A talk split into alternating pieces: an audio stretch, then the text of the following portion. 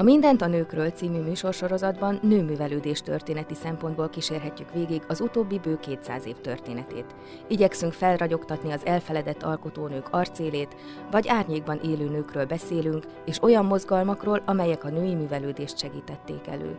Podcastunkban kísérletet teszünk annak bemutatására, hogyan nyertek nagyobb teret a nők a művelődésben, és azután pedig a közéletben is.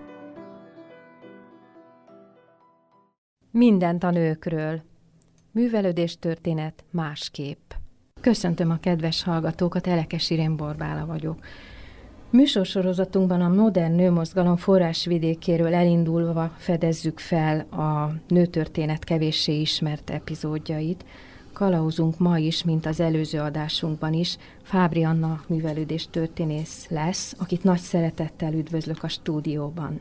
Az előző adásban felvázoltuk azt a kort, arról a korról való tudásunkat, amelyben sor került arra, hogy a nők új módon kezdtek hozzászólni a világ dolgaihoz, de talán nem mondtunk el ezzel kapcsolatban mindent. Férfiak és nők különböző természetéről, rendeltetéséről, feladatköréről, képességeiről rengeteget írtak az előző évszázadokban is, de a 18. század közepétől kezdve ezek a, az elmélkedések megsokasodnak.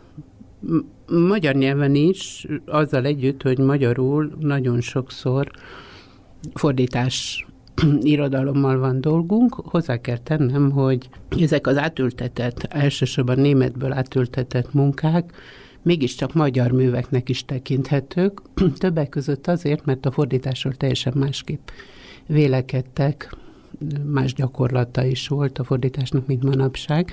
Tehát a szó szerinti ragaszkodás a szöveghez az egyáltalán nem volt kritérium. Sőt, úgy érezték a magyar fordítók, és ez nem csak a nők kérdéssel kapcsolatos írásokra érvényes, hogy a hazai közönséghez kell igazítani a, a, az eredeti művet, Éppen ezért ezek a fordítások nagyon sokszor egész más területekről is fontos adalékkal szolgálnak, mint ami a tulajdonképpen témájuk. Tehát például előfordul, hogy a német helyzettel kapcsolatos, német helyzettel kapcsolatos részeket, tehát például jogrendszer, életmód, vagy más szokások ezzel kapcsolatban semmit nem közölnek a német eredetiről, hanem a magyar viszonyokat ismertetik.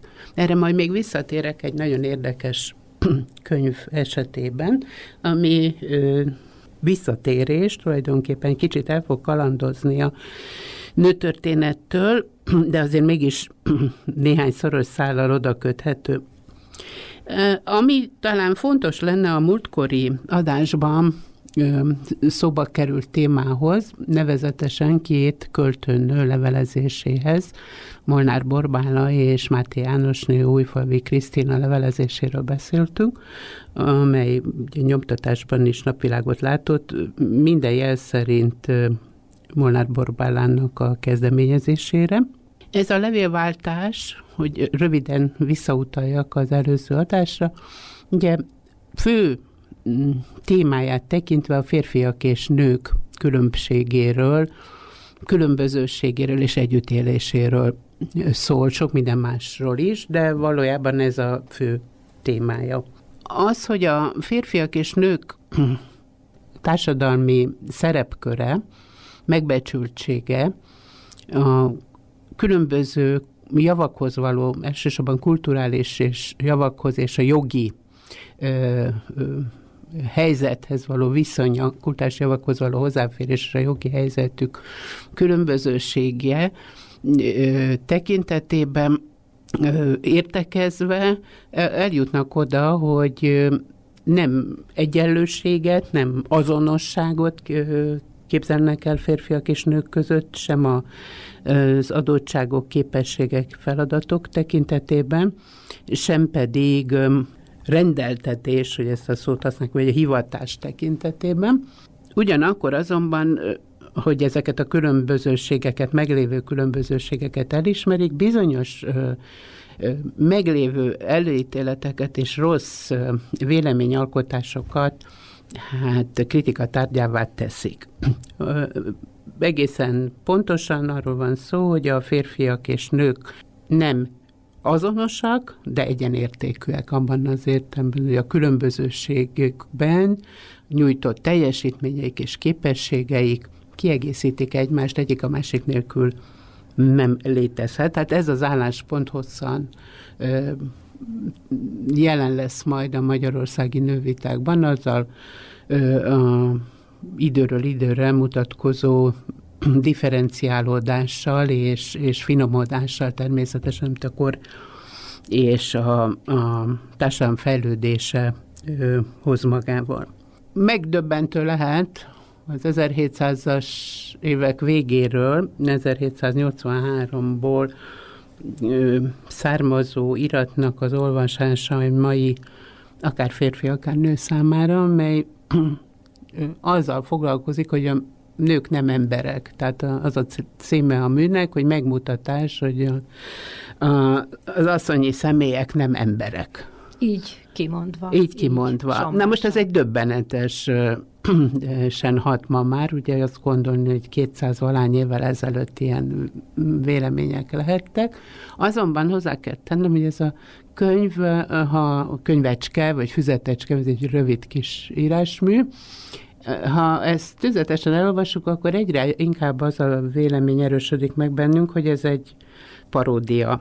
Ez egy paródia, amelyben a szerző, hát úgy mondjam, kitombolja magát, rendkívül sok vicces, ha, ha már paródiának olvasok, akkor vicces megállapítása van. A, megismétli a nőellenes iratoknak, paszkvilusoknak számos állítását, és mindegyikre a pro és kontra érveket is hoz, természetesen a megerősítő érvek az utolsók, tehát hogy nem emberek az asszonyok. Különböző női személyek szerepelnek véleményükkel, fiktív női személyek ebben az iratban. Tehát van a serfőzőné, a doktorné, a vendégfogadósné, a éles nemes asszony, egy kávéfőzőnő és egy pro- professzorné, akik elmondják, hogy miért is emberek a nők, többek között ugye vallásos teológiai érvet is találnak, ami a régi vitairatoknak az egyik nagy érv alapja, ugye a, teológia. Hát azt mondja az egyik szereplő, nő, hozzászóló, hogy hát Jézus anyja Mária is asszony volt, és hát hogy lehet akkor azt mondani, akkor Isten fia és ember fia. Tehát hogy, hogy is van ez a dolog akkor? És hát a, a, a az első asszonyember is emberből lett teremtve, ha a Bibliát nézzük, mert hát Ádámból lett teremtve, ugye, te hogy, hogy lehet felvedni azt, hogy nem emberek.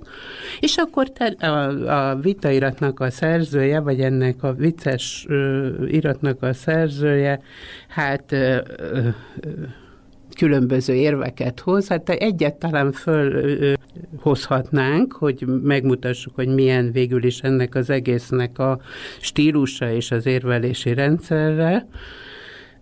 Azt mondja, hogy, hogy Jézus, amikor a kánai menyegzőben, menyegző történetében ö, megszólal, akkor nem, az, nem embernek mondja az asszony, hanem asszonyi állatnak. Nem mondjuk, zárójelbe jegyzem meg, hogy ez a fordításnak, tehát a magyar fordításnak a, a sajátossága, mert ugye ezt más ö, idegen nyelven nehéz lenne visszaadni ugyanígy.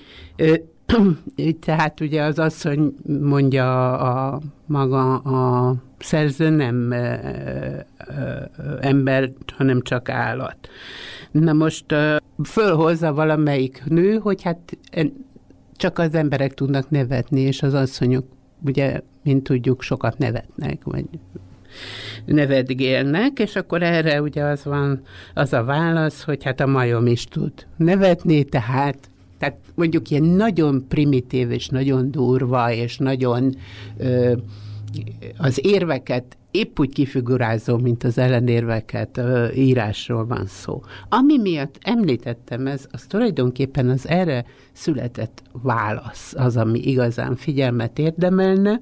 Ez két évvel később jelent meg Pestem, egy női néven közradott kicsi füzetecske, szintén Báró Karberi Anna kisasszonynak a kedveséhez írt levele, melyben megmutatja, hogy az asszonyi személyek, emberek.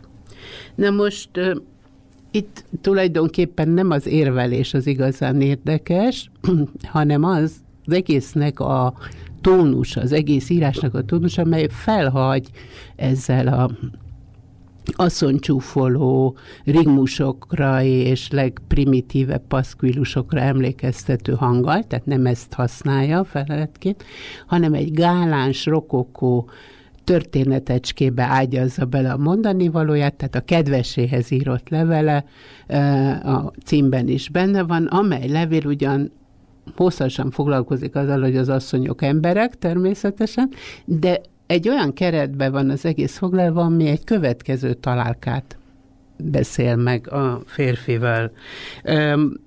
Az, az is szóba kerül természetesen, hogy ez a fordítási probléma, amire az előbb kitértem, azt mondja, mit tehetünk mi arról, hogy ti férfiak azon zsidó szót, mely asszonyt jelent, asszonyi állatra fordítottátok. Tehát azt az érvet azonnal felveti, amelyet az előbb én is említettem. Tulajdonképpen sorra veszi ennek az iratnak az összes pontját, és mindegyikre elmés, mm, könnyed és felkészült választ ad. Ami talán a stílusát érzékeltetendő, felolvasnék itt egy pici részt a végéből, Mióta eszemet tudom, mindenkor azt hallottam, hogy az ember nem egyéb, hanem eszes állat. Tehát kétféle dologból áll az embernek természete, vagy mi neműsége, úgy, mint észből és állatiságból. Mind a két félnek tulajdonindulatai vannak, az észnek értelem, akarat, emlékezet, és állatiságnak csak állatokhoz élendő indulatainak kell lenni. Semmi csuda tehát, hogy emberi létünknek e állatokhoz hasonló gyengeségeket szenvedünk mindketten. mindketten, és a végén pedig azt úgy fejezi be, hogy kedvesem, hogy oly hosszú levéllel alkalmatlankodom, el, majd elfelejtettelek megkövetni, de remélem megbocsátod egy kis hibát. Kivált, ha meggondolod, hogy asszonyi nemem emberségének védelmezését és annak megmutatását vettem fel tárgyamul, mert ilyen csiklandoztató dicsőségtől nem lehet csak bitang módon megválni, tehát hogy ez nem hagyhatja el az ember. Éj kedvesem, vagyok megmásolhatatlan híved a, vagyis Anna. Na most hát ez egy ilyen nagyon, azt, azt mondhatnám fölényes írás az előzőhez képest, főleg az előzőre való reflektálásában tekintve. Ugyanakkor azonban meglepő dologra jön rá az ember, hogyha ö, kicsit kutakodik, hogy ki is lehetett ez a báró annak Karberi vagy Karberi Anna. Hát ő nem más, mint Ányos Pál. A kornak egyik nagyon jeles költője, egyébként egy pálos szerzetes. Tehát, hogy ugye itt talán érzékelni lehet, hogy két nagyon érdekes mozzanat van ebben az álnév választásban. Egyrészt, hogy nőként szólal meg valaki, és nőként védelmezi meg a női nemet. Másfelől pedig arra a, annak a kornak a lelkületére is rámutat, ahol egy szerzetes, egy ilyen gáláns, szellemes formát választ arra, hogy a véleményét közé tegye az asszonyok védelmében. Ezek a művek elfelejtődtek ugyan, de azt kell gondolnunk a későbbi pár évtizeddel későbbi írásokat, női és férfi írásokat olvasva, hogy ahogy a barátsági vetélkedésnek, tehát Máté Borbála és Máté bocsánat, Molnár Borbála és Máté Jánosné, Nújfalvi Krisztina levélváltásának a gondolatai, abban foglalt gondolatok visszavisszatérnek a szerzők megemlítése nélkül a következő évtizedek irataiban, ugyanígy ennek a vitának, ennek az álvitának, nem lennék meglepve, hogy ezt az első durva írást is Ányos írta volna egyébként, mert az is beleférne ebbe az egész játékba, de ezt mondjuk filológiailag nem tudom igazolni. Tehát ezeknek a, a főbb érve is vissza-visszatérnek a későbbiekben. Most még egy érdekes forrás csoportunk van, amire már utaltam, ezek a fordítások.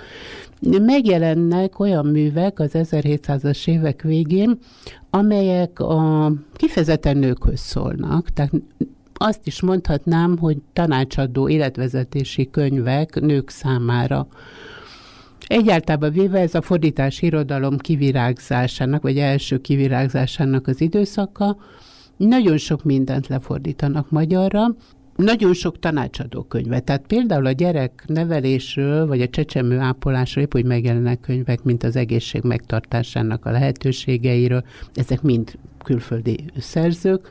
Vagy pedig a témánknál maradva a férfiak és nők viszonyáról, vagy arról, hogy hogyan tölti be egy nő igazán jól a szerepét a családban, mint hogy ez az ő számára rendeltetett hely, tehát hogyan viselkedjen úgy, hogy magának és családjának is hasznára legyen.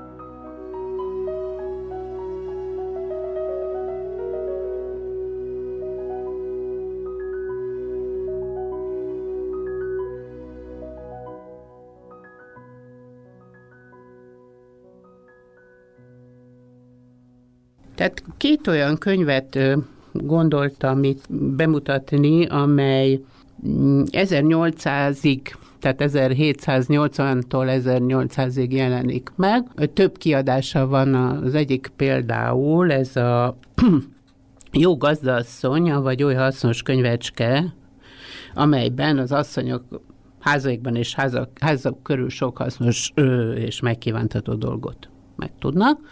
Ez négy kiadást ért meg, tehát ebből következik, hogy nyilvánvalóan volt rá kereslet. Egy nagyon kedves metszet van ennek a, a nekem az 1800-as kiadásról van egy másolatom, nagyon kedves képecske van az elején, három fiatal nő van a képen, mindig dolgozik, vasalnak, főznek és varnak. Tehát ugye a, a képek már, hogy úgy mondjam, megpendítik azt a legfontosabb elvet, hogy munkálkodni kell a nőknek, tehát csak a munkás élet az, amely értelmes lehet a nők számára is.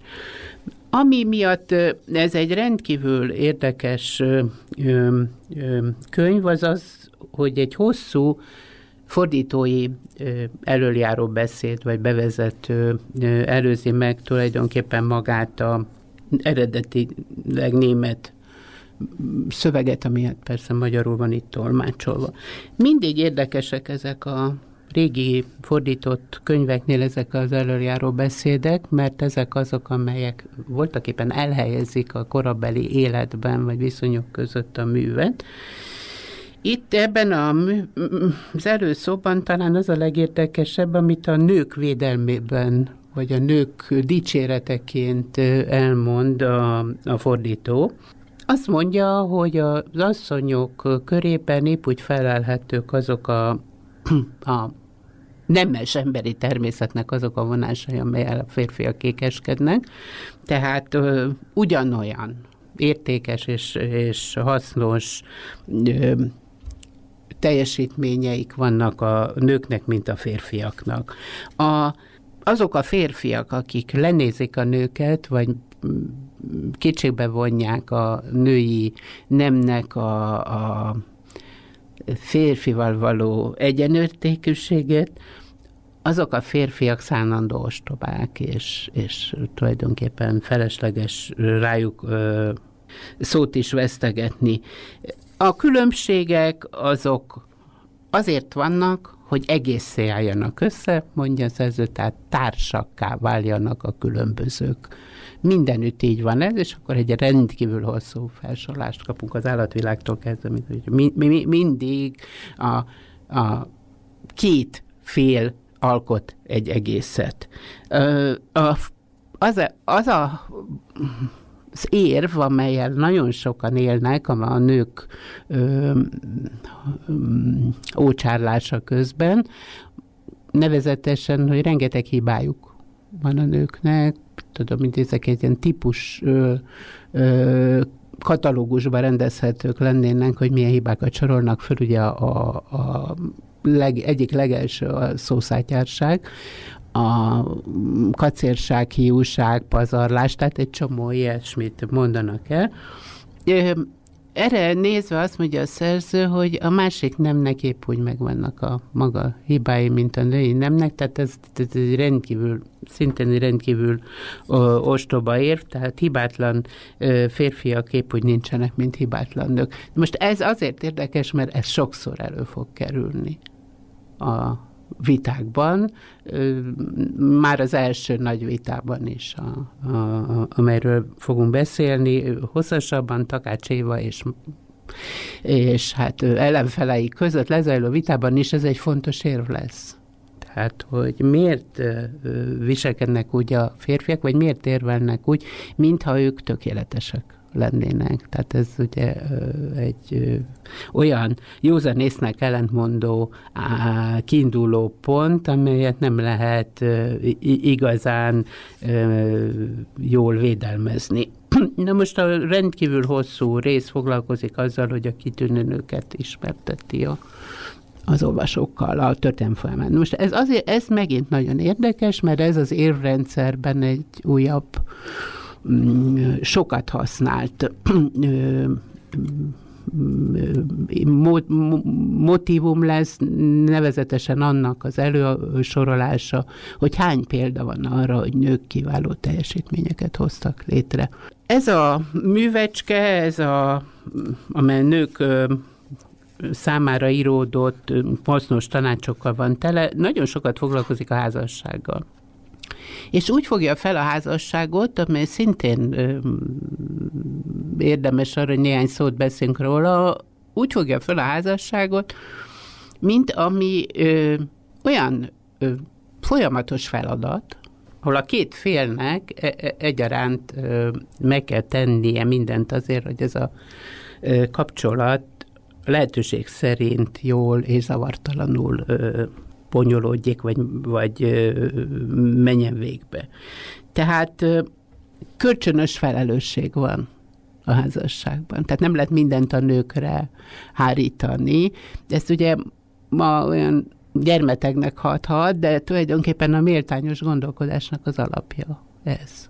És ez is egy olyan érv lesz, amelyet sokszor fogunk még hallani. Az, hogy tele vannak könyv praktikus tanácsokkal is, tehát, hogy mikor beszéljen, mikor hallgasson, akár csak társaságban is, tehát nem például házassági konfliktusokban, hanem társaságban is.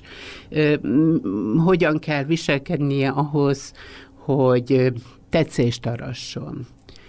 Hogyan kell a házasságot megkötni, tehát hogy mi a fontos ebben a, a, a szívbeli vonzalom, vagy a megfontolás. Na most az az igazság, hogy a korabeli jobb tanácsadó könyvek már a érzelmi oldalát a házasságkötésnek, tehát a, hogy úgy mondjam, a szívszavára hallgass, többen mondják ezt a jó tanácsot. Ezt ugyan teljes, hogy mondjam, öntudattal képviselik, de arra is van példa, ugyanilyen józan és méltányos gondolkodású szerzők esetében, akik azt mondják, hogy a hirtelen támad szerelemből való házasság a legritkább esetben szerencsés. Ez azért érdekes, mert ugye abban a korszakban élünk, ahol az eg- fél Európa Werther szenvedésein könnyezik, és ugye a, a szív joga, a, a szív parancsa, az érzelmek szentsége, ugye ez áthatja a korabeli műveltebb rétegeknek a gondolkodásmódját, ugyanakkor azonban azt a nagyon reális mozzanatot is ö, nem általják elismételgetni, hogy jobb, ha az ember ismeri azt az illetőt, akihez hozzámegy, mint hogyha Eh, hogy úgy mondjam, hirtelen felindulásból köt házasságot, tehát ha megismeri, kiismeri. Ez pedig egy olyan érv lesz, ami majd a reformkorba kap nagy szerepet, tehát hogy az elsietett házasságot épp olyan rossznak tartják, mint a kényszerített házasságot. De ezek mind-mind ide ö, ö, vezethetők vissza erre a 18. század végi tanácsadó irodalomra. Egy másik könyv, amiről csak nagyon röviden beszélnék, az egy egész más témához kapcsolódva említeném, szintén számos gyakorlati ö, tanácsot tartalmaz. Ez egy olyan könyv, amelyet amelyet egy Szerencsé István nevezetű férfiú fordított magyarra, Mayer Andrásnak, tehát András Mayernek, egy német szerzőnek a munkája, amely tulajdonképpen nők számára írt életvezetési tanácsadó könyv. Ebben a ma, mai olvasó számára talán a legérdekesebb rész, noha valójában ezt így nehéz kiválasztani, hogy melyik a legérdekesebb, mert mindegyik az élet akkori menetére nyújt nagyon fontos információt, de az, hogy a művelődéshez való jog tekintetében a a korszak a nőkkel szemben részben nagyon megengedő lesz a korábbiakhoz képest, ugyanakkor mégis fenntartja a jogot a férfi társadalom arra, hogy, hogy úgy mondja, kijelölje a, ennek a kereteit. Mit olvashat a nő például? Hát a német szerző mindenféle dolgot elmond, hogy mit olvashat Götétől kezdve egészen, tudom én, Lessingig. És ez a magyar fordító, ez a Szerencs István lábjegyzetekben, de hosszú-hosszú oldalakon áthúzódó hatalmas lábjegyzetekben ismerteti az egész korabeli magyar fordítási irodalmat tulajdonképpen.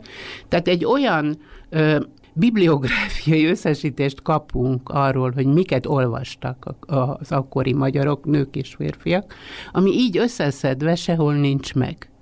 Tehát ami a korszerű, a modern műveltséget jelenti, ugyanakkor a magyar irodalmat is áttekinti. Tehát például a költészetet Balasitól kezdve méltatja, és, és egészen a kortárs költőkig menően tulajdonképpen mindenkit olvashatnak a magyar nők. Tehát azért azt mondani, hogy a magyar irodalmat a magyar nők olvashatják. Ami még ennél a, a fontos, ennél a kulturális javakhoz való viszonyuláshoz, illetve a nők nek a kulturális javakhoz való hozzáengedésének a kérdésében itt kiderül, az az, hogy a szerző és a fordító is ennek megfelelően mindenfajta kulturális tevékenységre alkalmasnak tartja a nőket. Tehát festeni épp olyan jól tudnának, mint a férfiak szerintük. Írni remekül tudnak a nők, Zene? A zene az viszonylag kevéssé kerül elő, ez azért érdekes, ugye, mert lánynevelésnek már itt elkezdődik az a, már a, a magasabb társadalmi rétegek lányainak a nevelése. Az az oktatás, amelyet sokan fognak kárhoztatni, hogy, hogy hát zenetanulásra fordítják a, a fő idejüket, ahelyett, hogy a konyhai művészettel ismerkednének, de ezt később majd igen komoly férfiak fogják egyébként, nem ironikusan mondom, tényleg igen komoly férfiak fogják majd ezt felvetni. A zenéről viszonylag kevés szó esik, viszont ezzel ellentétben arról, hogy a, a női véleményalkotás épp olyan, tehát az élet dolgairól épp olyan megengedett és tulajdonképpen szükséges dolog lenne, mint a férfiak részéről, erről igen. Ennél a kornál van egy megkerülhetetlen dátumunk, az 1790-es országgyűlés, amiben, amelynek során a nők által írott és Bárány Péter által írásba foglalt petíciónak a mondata, megmondom úgy, ahogy van, hogy engem rendkívüli módon szíven ütött, szerepel egy olyan mondat benne, hogy most nyissatok nekünk tágasabb teret a velünk született szabadságra. Ez oly gyönyörű mondat, hogy ez bármilyen korban el lehet mondani, és nem szervilis mondat, nem könyörgő mondat. Ezt mindenképpen gondoltam, hogy azért szőjük bele ebbe a korba. Hát ez azért is jó, hogy ez a kérdés felvetődött, mert itt Ugye ma azt gondolnánk, hogy ez valamilyen természetjogi alapú megközelítés. Tehát mindenki, mindenki rendelkezik, egy kicsit későbbi 15-20-30 évvel későbbi elgondolásnak és filozófiai áramlatnak a, a elő hírnökét láthatnánk benne, holott egész egyszerűen arról van szó, hogy a magyar nemes nőknek tényleg megvoltak ezek a jogai. Tehát amikor itt azt mondja, hogy nyissatok ö, mi szabadságunknak, tágasabb teret. tágasabb teret, akkor arról van szó, hogy érvényesítsük azokat a jogokat, amelyek megvannak. 1800 körül jelenik meg Cserei Farkasnak a magyar és székelyasszonyok törvénye, tehát ahol a, a magyar jogrendszernek a nőkre vonatkozó jogi előírásait foglalja össze. Ezekben ugye a mai olvasó számára néha meglepő dolgok is vannak, pro és kontra egyébként, mert ténylegesen rendelkeztek. Erről a múltkor is beszéltünk, hogy bizonyos többletjogokkal rendelkeztek más nyugat-európai nemzeteknek a, a nő tagjaival szemben itt a magyar nők, és megjelenik 1812-ben egy német nyelvű könyv, egy Johann Fejes, von Fejes, a magyar állampolgárnő kötelessége és jogai, mondjuk így lehetne lefordítani magyarra, a, úgy, ahogy, tehát a jogok és kötelességek, úgy, ahogy a magyar törvényekben ez elő van adva. Na most ebben ez egy nagyon érdekes és sokkal modernebb nyelvezetű, mert ugye az akkori német nyelvhez igazodik, és nem ez a még a nyelvújítás küszöbén álló, kicsit nehézkesebb magyar nyelven, ami ugyanakkor viszont hát rendkívül bájos, vagy, vagy szeretetre méltó tud lenni, de néha félrevezető, mert ma már nem teljesen az a jelentése a szavaknak. Tehát ez egy modern szöveg, és itt sorra veszi azokat a jogokat, amelyekkel rendelkeznek a nők, és hát azt mondja, ki mondja, hogy sehol nincs arra utalás, hogy a nőnek kevesebb joga kell, hogy legyen, mint a férfinak. egyre több írásmű, egyre több, többszörösen megjelent könyvecske, egyre több akár mondjuk hivatalos irat jelenik meg a nők jogairól, és egyszer csak ö, egy igazán jelentős vita is kibontakozik. Ennek kapcsán kell megemlítenünk Takács Évát, akire a műsor egész hátralévő részét fogjuk építeni, mert hogy olyan személyiség.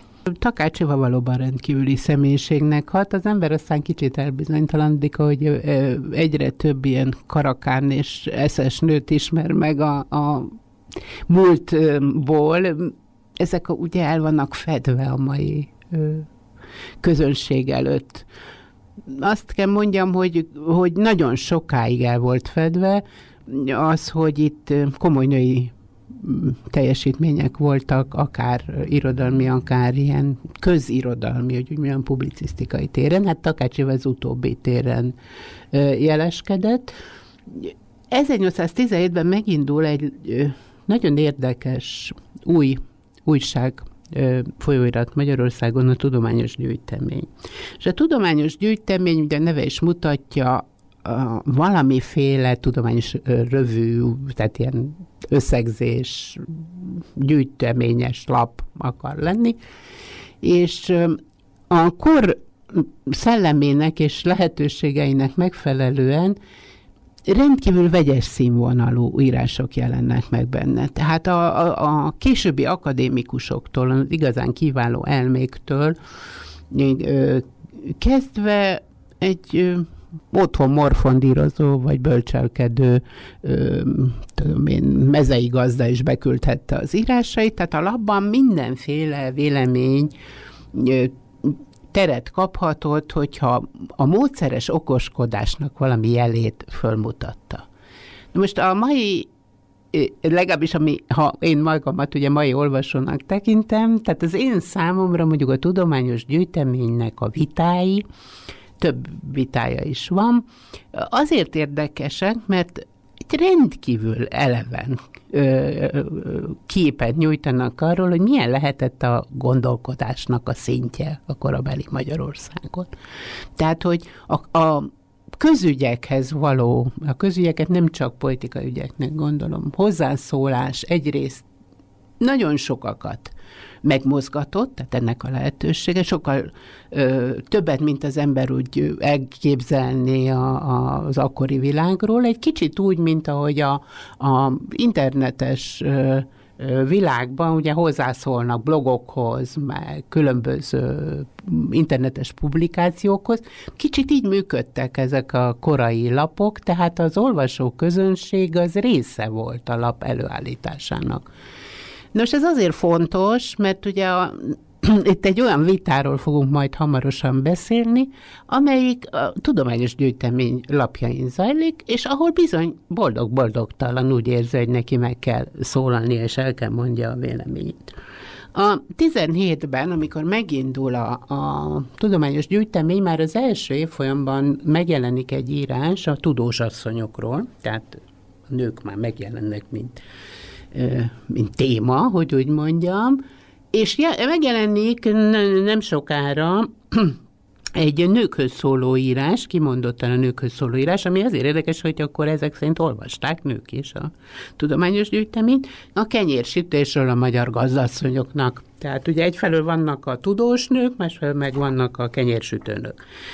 Tehát ezzel ugye el, elég egyértelműen meghatároz a lap, hogy a nőket is olvasóknak tekinti. Megjelenik nem sokára az első olyan mű is, 1920-ban, amely a, a, a, a lányok oktatásának a kérdéséről foglalkozik. Nagyon hosszú írás, egy, egy paptanárnak az írása, nagyon méltányos és nagyon hogy mondjam, mindenki csak elégedett lehet vele, aki azt gondolja, hogy, hogy nők érdekeit is képviselni kellett az oktatásban nem ezek indítják el a tudományos gyűjteménynek a nagy nővitáját, hanem egy 40 fölötti családanyának, köztiszteletben álló családanyának két publikációja. Mind a kettő, ha jól emlékszem, 1922-ben jelenik meg. Az egyik egy kritika, egy nagyon furcsa fiatal, Veszprémi fiatalembernek a színműveiről. Sebestyén Gábornak hívják, azért érdemes megjegyezni a nevét, mert ő lesz a vita másik hőse, hogy úgy mondjam, aki két elég gyenge végjátékocskát írt, és ezt Takács Éva, aki a pesti értelmiségi köröknek egy központját tartotta fönt férjével együtt az ősz utcai házukban, ez a mai Szentkirályi Horánszki utca környékén elhúzódó nagy telken épült. Ebben a házban megfordult a korabeli értelmiségi elit, ha lehet ezt mondani, pesti értelmiségi elit szinte minden tagja. Hozzátéve azt, hogy ez egy elsősorban és kifejezetten református értelmiségi család volt, de ez nem jelentette azt, korban ezt érdemes megjegyezni, hogy a felekezeti indítatás mondjuk korlátozta volna az ő társas életüket. Tehát itt megjelenik mondj, Virág Benedek is például a papköltő náluk, vagy Vörös Marti Mihály, aki egyébként hát nagyon ö, kellemetlen epigrammákat ír majd a háziasszonyról a későbbiekben. Vagy Kulcsár István, aki a korszaknak a nagy ö, lapkiadója. Tehát egy ilyen körből lép elő ez a sokgyermekes családanya, és megírja ennek a fiatal Veszprémi református ügyvédnek, egyébként a darabjáról, hogy hát nyelvese igazán jó, de az meg egyenesen kellemetlen, hogy a nőket buta és semmire kellő lényeknek állítja be a darabjába. A másik írása pedig a már említett Kulcsár Istvánnak, aki a korszak nagy ö, ö, újság hogy mondjam, tulajdonosa és kiadója, az egyetlen számottevő jelentős magyar nyelvű napilapnak, napilapot őt kell elképzelni, hogy hetenként kétszer-háromszor jelent meg az újság. Ennek a kiadója.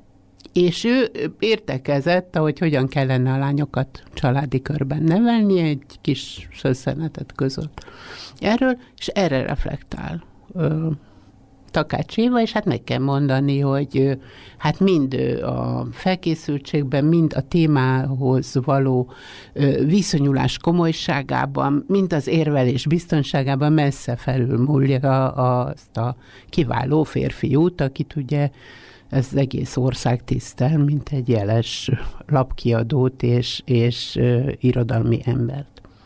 Mindjárt láthatjuk tehát, hogy itt tartalmi kérdések valószínűleg kevesebb szerepet játszanak a reflexiókban, majd, amelyek erre a két írásra megszületnek, mint a, a helyzetnek a képtelenségét előhozó álláspontok. Tehát, hogy hogy jön ahhoz egy nő, hogy egy ilyen sokat munkálkodó, kiváló férfiút, mint Kulcsár kiegészítsen? Mi napkeleti nemzet vagyunk. Ám legyenek német szomszédnéink, franciánék, anglusnék tudományosan nevelve, ám maradjon ezeknek a sokolvasás elmondhatatlan házi szűkölködésök, a magyar asszonyi nem enélkül el lehet, és nékivaló kevés számú könyvek megolvasása mellett boldog. A magyar nő a férfiakat illető mélyebb tudományokba ne avatkozzék, könyveket ne írjon, és a hazabölcsei között ne tanítóskodjék. Magyar férjnek tudományos asszony valami szokatlan és viszologtató látvány.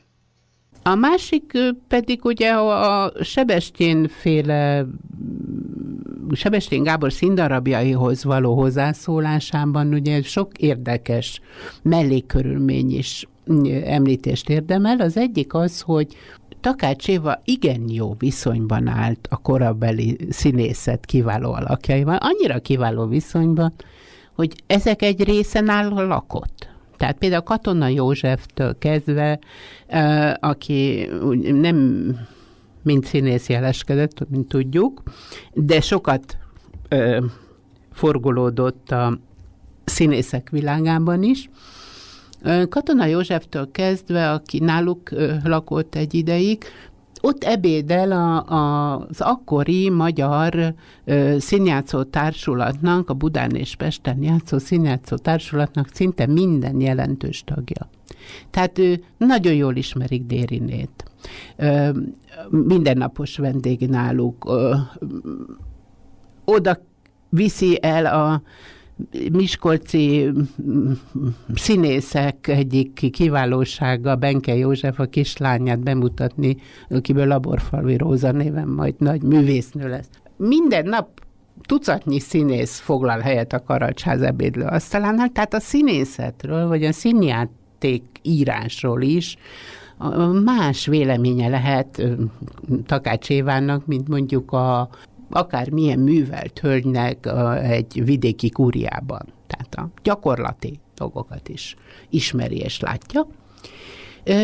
És hát azt lehet tudni különböző visszaemlékezésekből, hogy ennek a kritikának a megírására, színi kritikának, vagy színdarab kritikának a megírására is, talán éppen Dériné közelében fontos pozíciót betöltő férfiú kérte fölött egy Prepelica és Samu nevű férfiú, aki a tudományos gyűjtemény segédszerkesztője volt. Tehát így kerül a segéd, így kerül a tudományos gyűjteményhez ez az egész ügy. Karacs Teréz, a Takácséva lánya, azt írja az egyik visszaemlékezésében, hogy az apja, Karacs Ferenc is jónak látta, hogyha a feleség elmondja a véleményét. Ez nem biztos, hogy így van. Nem biztos, hogy így van, azért nem, mert úgy tűnik, egy előkerült kézirat kapcsán, időközben előkerült kézirat kapcsán Takács Éva saját élettörténetét összefoglaló írásáról van szó, amit az Akadémia kéziratárában őriznek, hogy, hogy nagyon sok minden meg van szépítve utólag a akár a karacsházas pár egymáshoz való viszonyát illetően, akár pedig a különböző megpróbáltatásokat, amelyeket majd ez az két írás kapcsán kirobbanó vita hoz magával. Tehát megjelenik erre a kritikára nem, nem Sebestén Gábor fog válaszolni, tehát nem a megbírált férfiú, aki köztiszteletben álló táblabírója Veszprém vármegyének, amellett egy kiváló társasági ember, azt még hozzátenném, hogy még különleges könyvekben is szerepel ilyen magyar ritkaságok vagy kuriozitások foglalkozó könyvekben, mert ő volt a legnagyobb magyar anagramma gyártó. Tehát valami olyan agya volt, mint a számítógépnek, tehát volt olyan egy, egy nagyváradi kanonoknak, vagy püspöknek, nem tudom már pontosan a nevére, közel ezer anagrammát tudott gyártani. Na most hát egy ilyen hogy mondjam, közismert és, és jópofa és, és vidám férfiút egyszerűen ledorongolni, ugye ez legalább olyan borzasztónak tűnt föl többek szemében, ugye, mint a kulcsár István nőnevelési teóriáinak és gyakorlati tanácsainak a kiegészítése. Tehát elindul egy hozzászólások özönne indul el tulajdonképpen, amelyekből válogat a tudományos gyűjteménynek a szerkesztősége.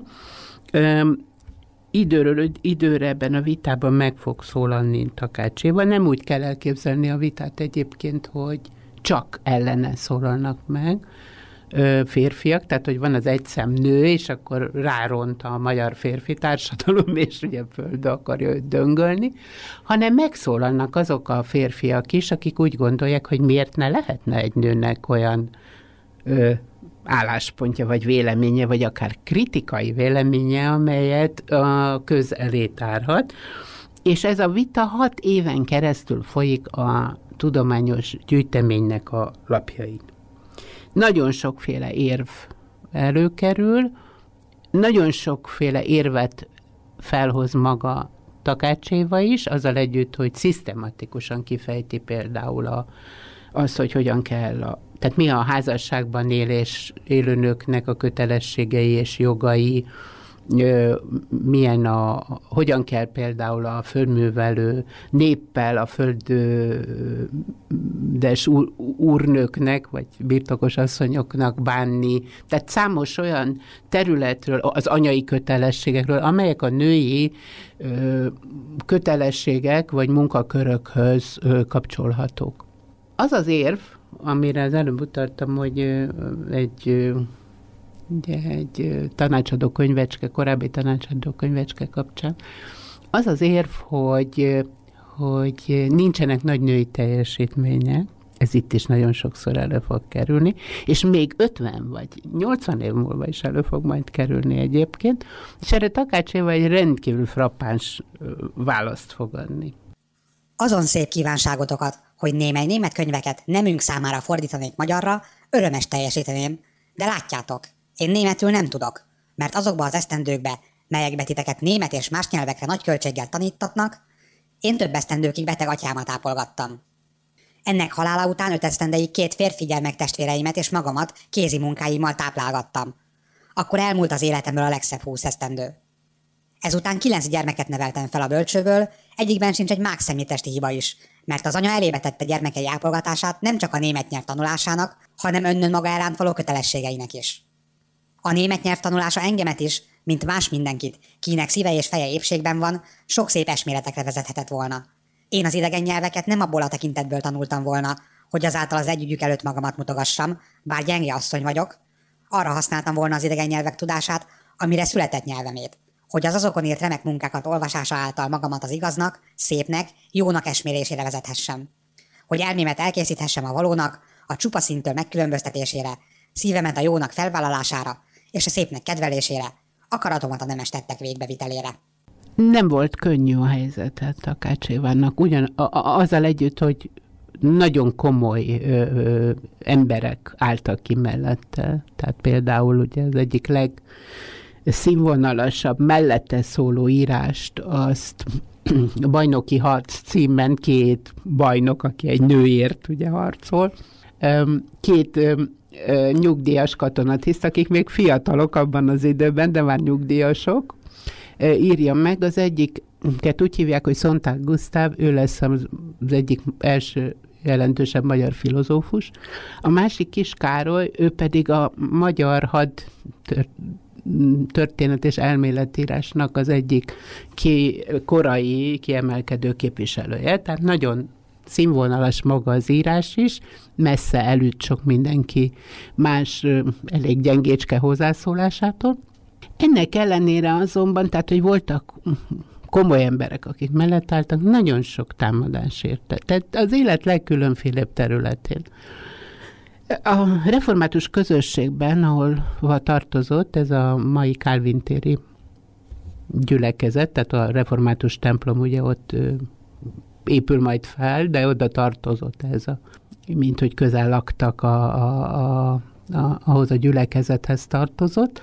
Különféle kézzel írott, azt mondom, mocskolódó írások és cédulácskák jelentek meg róla a gyülekezeten belül, kiragasztva házak falára, kerítésekre. Úgyhogy ő maga a, a, az egyházon belül kéri, tehát a saját hitközségén belül, vagy a, a presbitereket, vagy a lelkészt, már nem tudom pontosan, vagy mindegyik, hogy ezt állítsák le, vagy, vagy tegyenek ellene valamit.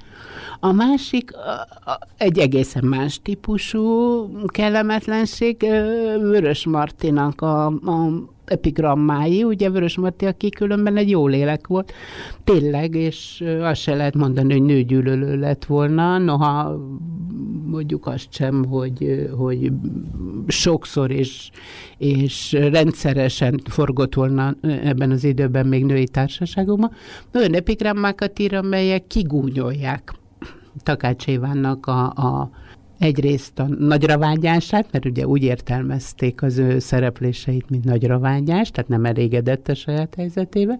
Másfelől pedig, hogy, hogy hát miért nem a lányait engedi már szóhoz jutni, hát a korát. Tehát ugye egy idősem nő volt. Tehát ez elég csúnyák ezek az epigrammák, azt el lehet mondani, és Azért is említem meg, nem azért, mint hogyha Vörös Martit különösebb rossz színben szeretném föltüntetni, meg nem is szorul az én védelmemre, hanem azért, hogy ez nyilvánvalóan kifejezett egyfajta közvélekedés. Tehát a közvélemény egy része nyilvánvalóan így viszonyult ehhez a szerepléshez. És ez ma már, ha ezeket nem tudjuk, akkor a vita sokkal fényesebbnek és fölényesebbnek hat, és sokkal inkább a, a takácséva igazát látjuk belőle kiviláglani, mint ahogy az a saját korában tulajdonképpen az emberekben leülepedhetett, vagy leszűrődhetett. Mondhatjuk azt, hogy az utókor ö, szolgáltatott neki igazán igazságot, hogy mi őrizzük az emlékét, vagy ö, ez túl banális megfogalmazás lenne? Hát egyrészt a lánya megtette, amit megtehetett, azzal együtt, hogy a házasságukat, a szülők házasságát egy konfliktus nélküli csodálatos házasságnak írta le. Ugye e- erre nézve már a Vörösmarty epigrammák is némikét egykeltenek, mert rendkívül kardos hölgynek festik le Takácsévát. Takácsévának a már említett önéletírása, ez egy rövid kis írás, viszont az, azt írja, hogy a, az a, hogy a leggyak, egyik leggyakoribb ö, probléma a házasságban a bizalom hiánya, és hogy az ő házasságukat is ez mérgezte meg a férje nem bízott meg benne. Bizony, tehát olyan értemben nem bízott meg benne, hogy nem közölte vele az összes, e, a, tehát a saját gondjait, bajait. Nem avatta bele az ügyeibe. És valamiféle összegzés tud-e önmagáról, reflektál-e az életére ebben a kis írásban, vagy pedig ez annyira a közepén született, hogy nem? Reflektál. Reflektál, ez az élete vége fele született, tehát ugye nagyon sok csapás és baj érte e, ezután függetlenül ettől az egész szerepléstől. Tehát nagyon tehetséges, nagyon ö, ö, sokra hivatott fia teljesen leépült, és szellemileg ö, szellemileg teljesen leépült, aztán meg is halt. Elvesztette a férjét is, az árvíz elvitte a, a nagy Pesti árvíz 38-ba elvitte a, a vagyonuknak egy jelentős, tehát a házzal együtt ugye a vagyonnak egy jelentős része. Tehát ez egy megkeseredett helyzetből való visszatekintés, azért ezt szeretném hangsúlyozni, hogy ez nem az a takácséva, aki még a 20-as években ugye kard ki kard harcol, és meg van győződve a saját igazáról, de azért úgy gondolja, hogy hát ha ne, megtette, amit megtehetett.